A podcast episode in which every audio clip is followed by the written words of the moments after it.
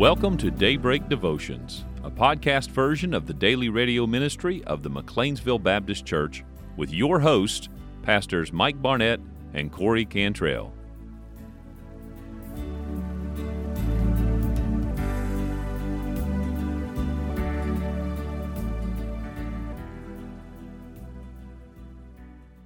Welcome to the end of February. Tomorrow, we march into spring. Yes, we do. That was all altogether lovely, wasn't it? Yes.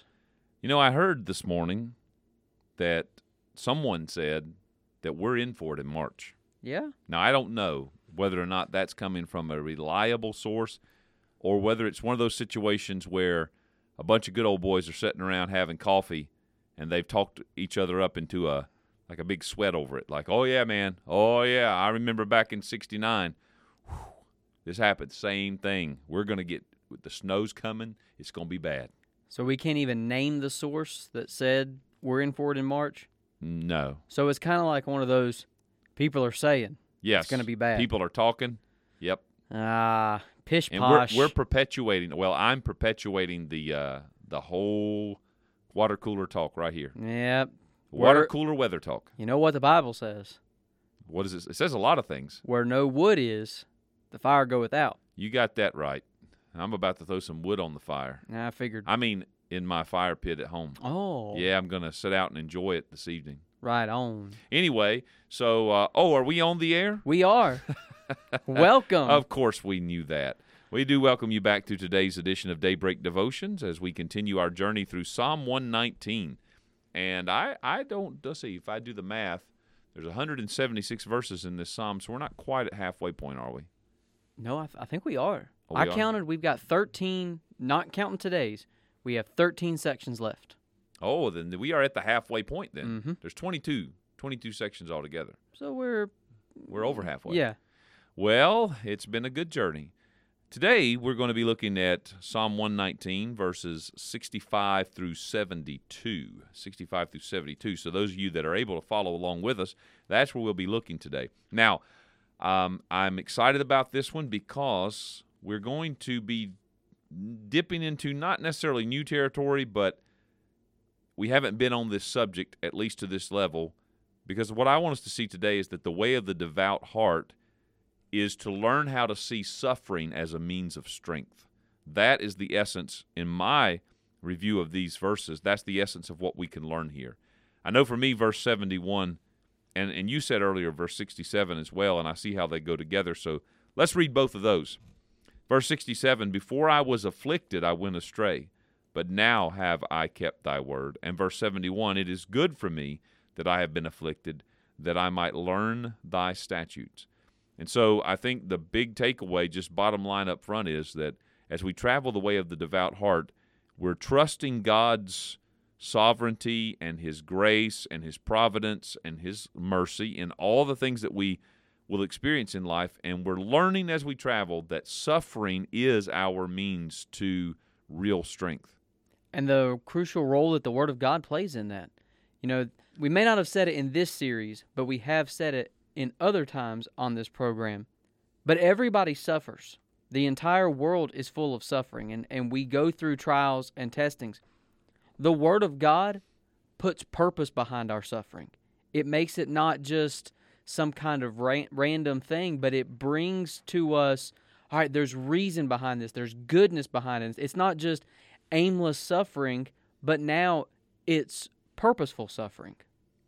Well, to introduce this idea, and I know you've got a song lined up for us today, which we'll be glad to play because it speaks to this this this purpose in our suffering. But right before the song, let me just say, after I had finished studying through this uh, section of the psalm, I went back and wrote this at the top of my page here. Every believer needs a theology of suffering. Now, I don't know that that's a common understanding. I think to some degree we sort of get that because we all know, especially as Christians, we know the the valuable roles of of uh, of a funeral service. Mm-hmm. Uh, we know what it is to at least try to comfort one another when there's grief in a family or there's loss in a family, and we know the value of being comforted in the right way. But but is our theology of suffering sound enough that we could actually look at the trials we go through and understand what you just said? I think what you just said. What did you just say? It's not aimless suffering or Ah, it's, yes, not yes, thank you. I knew you said something, but it's kind of like Floyd said about Calvin Coolidge. You'd have never got to be president if you hadn't said something. well, you know, it's early in the morning. Yes, it is. But uh, that's gold. That's gold. anyway, uh, there there's a point to our suffering, and that's what we learn in the in the way of the devout heart. So I was thinking about this. I know I read from uh, Thomas à Kempis, The Imitation of Christ, on yesterday's episode, but I wanted to read from it again. Here's what he says in chapter 56, book 3. Now, that's the whole book is divided up, so that's why I qualify it. Anybody looking for it out there? Yeah.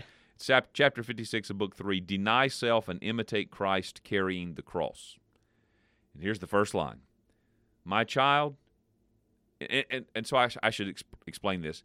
As he gets into this section of the book, he's writing as if there's a conversation between Christ and the believer. And so this is Christ speaking. My child, you will be able to enter into me to the extent that you go out of yourself. So if you think about that, what is the purpose of our suffering? Is it not that we might learn to go out of ourselves and enter into Christ in a deeper way? Now, let me put some Bible to that. So, the Apostle Paul gives us the definitive New Testament text on that very idea when he begins to talk about his own thorn in the flesh, which he had. Now, I, I don't want to read all of this for sake of time, but you to get the full context of it, you can start at chapter 12, verse 1. But just coming down to this part, and I know all of our listeners are going to know this text, right?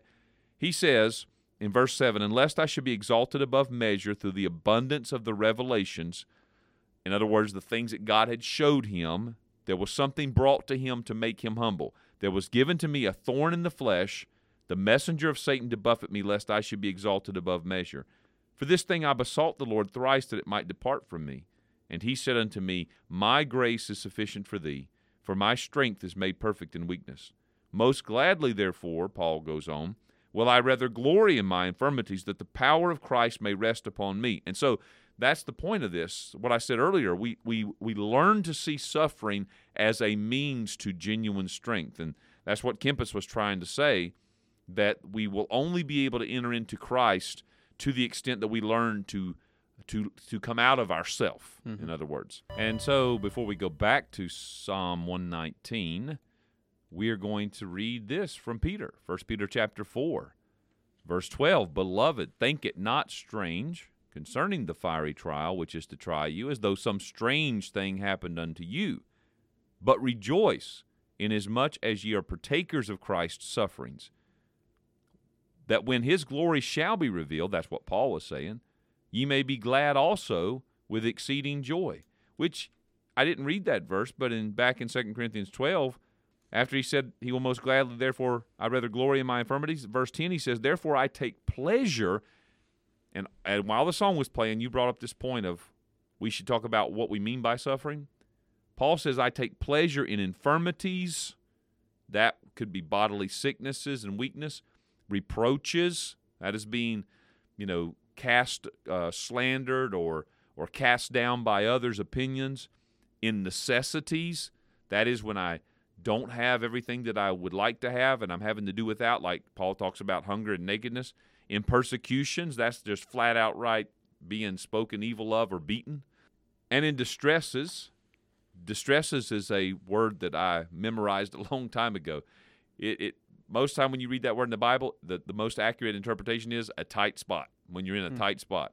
And he says, I will take pleasure in all of these things, all these forms of suffering, for Christ's sake, for when I am weak, then am I strong. And that's exactly what Peter is telling us. He says that it is in these things we are partakers of Christ's sufferings, that when his glory shall be revealed, we may be glad also with exceeding joy. So when we think when we talk about suffering to the point you were saying off when we were off air, we're not talking about that self-induced suffering where we're trying to prove ourselves as being good Christians. We're talking about the suffering that comes to us in life in a, in a world that is broken and dark and full of pain and death and loss. And when we go through those things, it is our opportunity to bring glory to God by suffering well with Christ. Yeah, it's almost like a it's a fork in the road.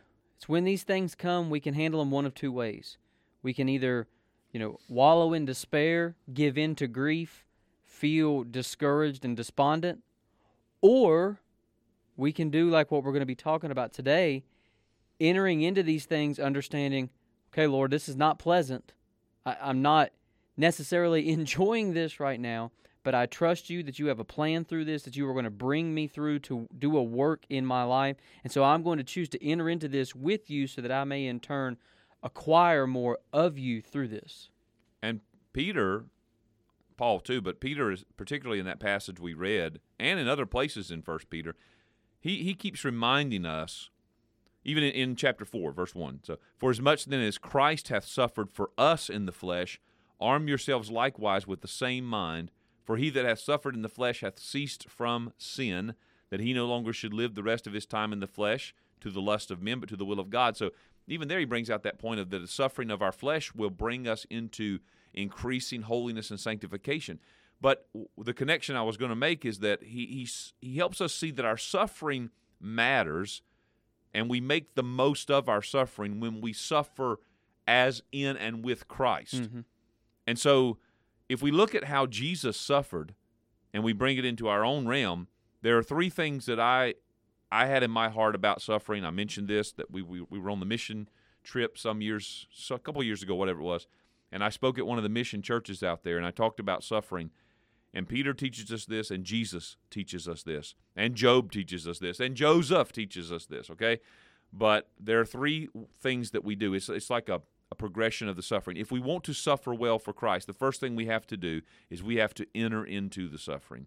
You have to enter the suffering. Now, that's a choice of faith because the very first thing most of us want to do when we are under affliction, as the psalmist uses the term, is we want to get out of it. We want to mm-hmm. escape the suffering. You know, hey, I got a headache. Can I give me a pill? And and again, I want to be clear. There are times where we need to medicate ourselves. I, am not. This isn't an anti-medication rant. But our natural human reaction is to escape the suffering. But to suffer for the glory of God is to enter into the suffering by choice. Think about Jesus at the Garden of Gethsemane. Then, secondly, we embrace the suffering. Now, that's a whole nother level right there. Because we're, we're, talking about here graduate level Christianity, not elementary stuff. Mm-hmm. So I've entered into the suffering as a choice of faith, but now I must embrace the suffering and how I embrace the suffering is I begin to look for the good. Think about Jesus and what it tells us in Hebrews chapter 12. You know, we're told to look unto Jesus, the author and finisher of our faith, who for the joy that was set before him endured the cross. He looked beyond the suffering, he was looking for the good that would come of his suffering. Right. Now, I just wanted to, you know, I'm trying to think of the last time that I was you know, physically suffering or sick. I, seems like it wasn't too long ago I was sick one day. But anyway, I got to tell you, I'm the world's worst at this. When I'm sick, you know, I, I don't, I have a hard time. I'll think about these things, but in the moment, it feels very difficult to embrace that suffering. You know what I mean? Yes. A lot of times, I have found, and I'm sure everybody would agree, you never get sick at convenient times. You always get sick when you've got something planned or you've got somewhere you need to be and and all of a sudden your stuff gets upended and it's really hard to see okay lord what were you doing through this? What's the good that can come from this? Instead it's like oh man now i'm going to miss out on this. Now i'm going to have to do this. Now i've got this hurdle and this obstacle and you know we can go negative and man this is the most inconvenient time in the world for me to be sick and it's easy to be so focused on the here and now that it's not our natural disposition to look and say, okay, Lord, what's the, what's the goodness that you are offering me in light of this major inconvenience? And so we have to enter the suffering. We have to then embrace the suffering. And, you know, again, we've just expressed how difficult that can be in the moment. But I, I think what we are also expressing, and this will help the listener and help us, just the mere fact that when we are sick and we're not well and our hearts are turning to God, that is a way in which we can embrace the suffering, although we might not master that. Mm-hmm. But it's that third thing, which is exchanging the suffering. Okay? You enter the suffering, that's a choice of faith. You embrace the suffering by looking for the good, but then you exchange the suffering by receiving the glory that comes, or I should say, in our case, the grace that comes right now after that. Both Paul and Peter said, when you go into that suffering, suffer with Jesus and understand that in your weakness, he will be made strong. In your suffering, he will provide grace. And so we, in that, we exchange that experience of suffering for the grace that comes to us. Now, Mm-hmm. I got to be honest with you, sometimes I don't experience that until the quote suffering portion is over. But aren't you glad for God's gracious, His gracious mercy in our life, that even though we don't always get it right in the moment, uh, we're learning, and He is always going to be gracious to us. Absolutely. Absolutely. And and Jesus did the same thing, right? He he he endured the cross, despised the shame, and when He was resurrected, He exchanges the cross for the crown, as we've heard said many times. So now, how do we suffer as a devout heart? That's what the psalmist is going to show us. So let's walk through these verses uh, for the remainder of our time. So here's what I want to say about the first thing that I see in this verse 65 and 66. Let me read them. Thou hast dealt well with thy servant, O Lord, according unto thy word. Teach me good judgment and knowledge, for I have believed thy commandments. And I believe the very first thing that he is showing us here is that we have to anchor in on the goodness of God. When affliction comes in our life and suffering comes in our life, our great anchor is to remember that God is good. That's not a shallow thing, that's not a cliche thing, but to understand the goodness of God. It has to be more than a bumper sticker slogan in our life. This is a conviction that if we have, will hold our soul through the storm. And Job is a great example of that. When Job had all that happen to him in the early chapter 1, chapter 2 of the story, even to the point of his wife questioning him and his integrity and why he didn't just give up and curse God and die, Job's response in Job 2:10 was, "Thou speakest as one of the foolish woman speaketh. What? Shall we receive good at the hand of God, and shall we not receive evil?" In all of this did not Job sin with his lips. Job was anchored in on this fact that no matter what happens in my life, God is good, and I can trust God, and what He does will be right. It makes me think of uh, uh, was it Sammy Fry's song, um, "Better Than I Deserve." Know, we hear people say that all the time. How you doing? I'm better than I deserve. Sammy Fry wrote a song about that, "Better Than I Deserve," and it's true. That's what it wasn't just a cliche for Job. He's like, you know what? This is awful, but if I got what I really deserve, this would be nothing. I, I got a little chuckle there because when you mentioned Sammy Fry, I thought you was getting ready to reference hanging there like a hair in a biscuit That'll work too. because he says God is good and he's good all the time and just just hang in there like a hair in a biscuit. But to that larger point that that's part of that if we can remind ourselves of that on this side of the suffering, God is good all the time. God is always good. Everything he is nothing but good. That helps to to give us that that start and that strength whenever the suffering does come because rest assured the enemy is going to throw everything he can at you be like uh-huh yeah You've put your trust in this father. Well look how look how he's treating you. Look you don't deserve this. You don't deserve what he's bringing you through right now. What kind of a good god would do something like that? We need to understand that this is an unchanging principle that god is good. I'm over here digging and flipping through these books because somewhere today I read something. It was a great statement, and I'm just going to have to paraphrase and say I don't know where it came from. But however it was written, it was written very well to say that if you if you understood the things that you have not suffered or what you could have suffered or what others might be suffering that you're not even thinking about because you're so focused on yourself, you would rejoice mm-hmm. in the little bit of trouble and trial that you're having. And I know it never feels like that when you're in the middle of it, but that's perspective that's very Yes. helpful. Anchor in on the goodness of God. But it is an exercise of discipline. We do have to remember this. And that comes from the time that we will invest into God's Word and connecting God's Word with our life experience. You know, meditating on the Scriptures and then learning to speak that truth over our life and in our life. And that's what you get out of, uh, of this right here. He's saying, Lord, uh, you've been good to me. Teach me good judgment and knowledge. I believe your commandments. In other words, God, I know that you've done good for me, and I choose to believe you, and I ask you for understanding in all of this. And so I think it starts with how do we suffer well? How do we suffer into strength? We anchor in, we believe in the goodness of God. Number two, we have to accept any correction that God is trying to give us in this suffering.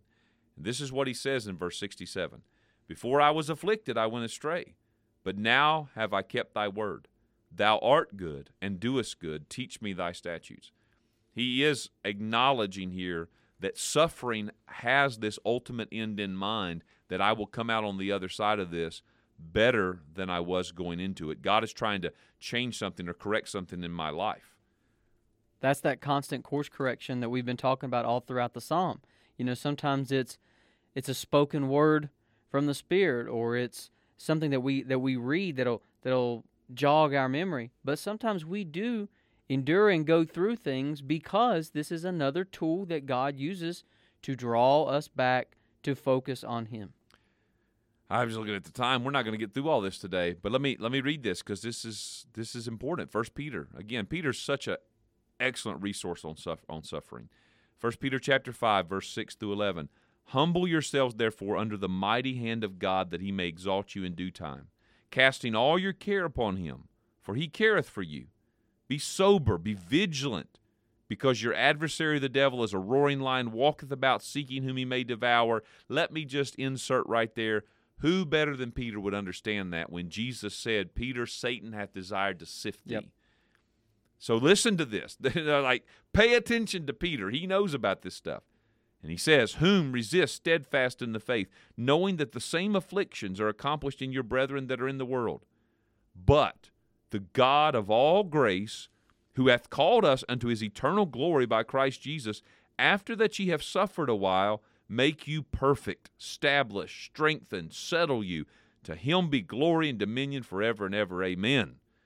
That's that's perspective right there. That's understanding that whatever God is allowing in all of this, it's it's course correction. It is going to perfect me. That is complete me. Mm-hmm. God is establishing and strengthening me and settling me in my faith. And so embracing that suffering because it is bringing us into a deeper walk with God. So when you talk about you know suffering well and suffering into strength, you know these are two things. We we got to anchor in on our our belief that in the goodness of God. God is good. He's going to do what's right. We trust him. And secondly, we're going to accept any kind of correction God is bringing into our life. And correction is not always negative. Mm-hmm. Correction is sometimes, you know, we think of correction as like discipline, like, you know, uh, chastisement, but sometimes correction is, hey, you're doing great. But you know what? You can do better. Watch this, or let me show you this. Man, thank God that He does that, and He uses suffering in our life to do that. Well, I know we can't go any further today, so this may be one of those we have to come back tomorrow and finish this section. So tune in with us. Have a blessed remainder of your day. We'll see you next time.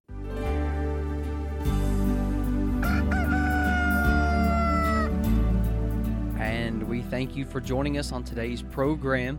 We hope that you'll tune in with us each and every day right here on Daybreak Devotions as Pastor Mike and I will discuss various topics in God's Word. If you've got any questions, comments, we would love to hear from you at daybreakdevotion at gmail.com.